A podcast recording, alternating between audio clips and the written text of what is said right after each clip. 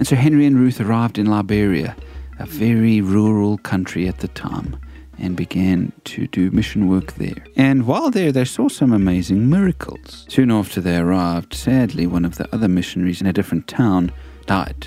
Malaria was a common problem there, and a lot of the missionaries would die of malaria.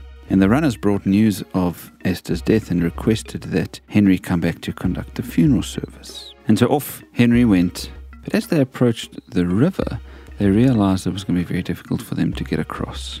And he said during that time of the year, he normally wouldn't have even attempted to cross that river, but he had a job to do and he needed to get there. And so he said he walked down to the stream, realized he would never be able to get across the raging torrent, and prayed that God would go before him. And he said the next thing he knew, he was walking into the yard of that mission station. His clothes weren't wet. None of the other people were with him. They only reached the town many hours later. He had no idea how he got there. Far ahead of all the locals who had to try cross an impossibly raging river. And he says he believes it was the Lord carrying him by the Spirit, much as Philip was transported in Acts chapter 8. God is a God of miracles. God is a God of great miracles who makes a way in spectacular fashion sometimes. But notice this sometimes the miracles are not as spectacular. Because on their way back, no such miracle occurred. No such supernatural miracle occurred.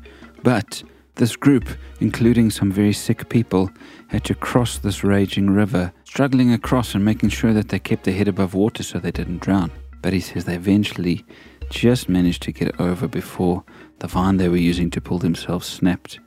And he said if we had not been given supernatural strength, we could never have made it. Also, a miracle that God helped them in that way. Sometimes miracles are spectacular and wild, people flying through the air and arriving in places without knowing how. But you know what's also a miracle, friends? The strength that God gives us to get through difficulties. They crossed that river, coming back with the strength of God, His power helping them along.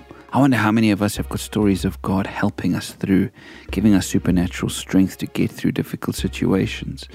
That's a miracle right there. Struggling along and getting godly strength is miraculous, friends. Don't only look for the great big wild miracles, but recognize that sometimes putting one foot in front of the other takes the supernatural strength of God. He is working miracles in our lives, friends. Believe it. Hold on to that today in faith.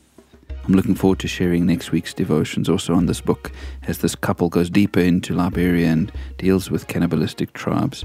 But meantime, have a blessed weekend, friends. Thank you for supporting my ministry and thank you for continuing to share these messages. Go well. God bless you all.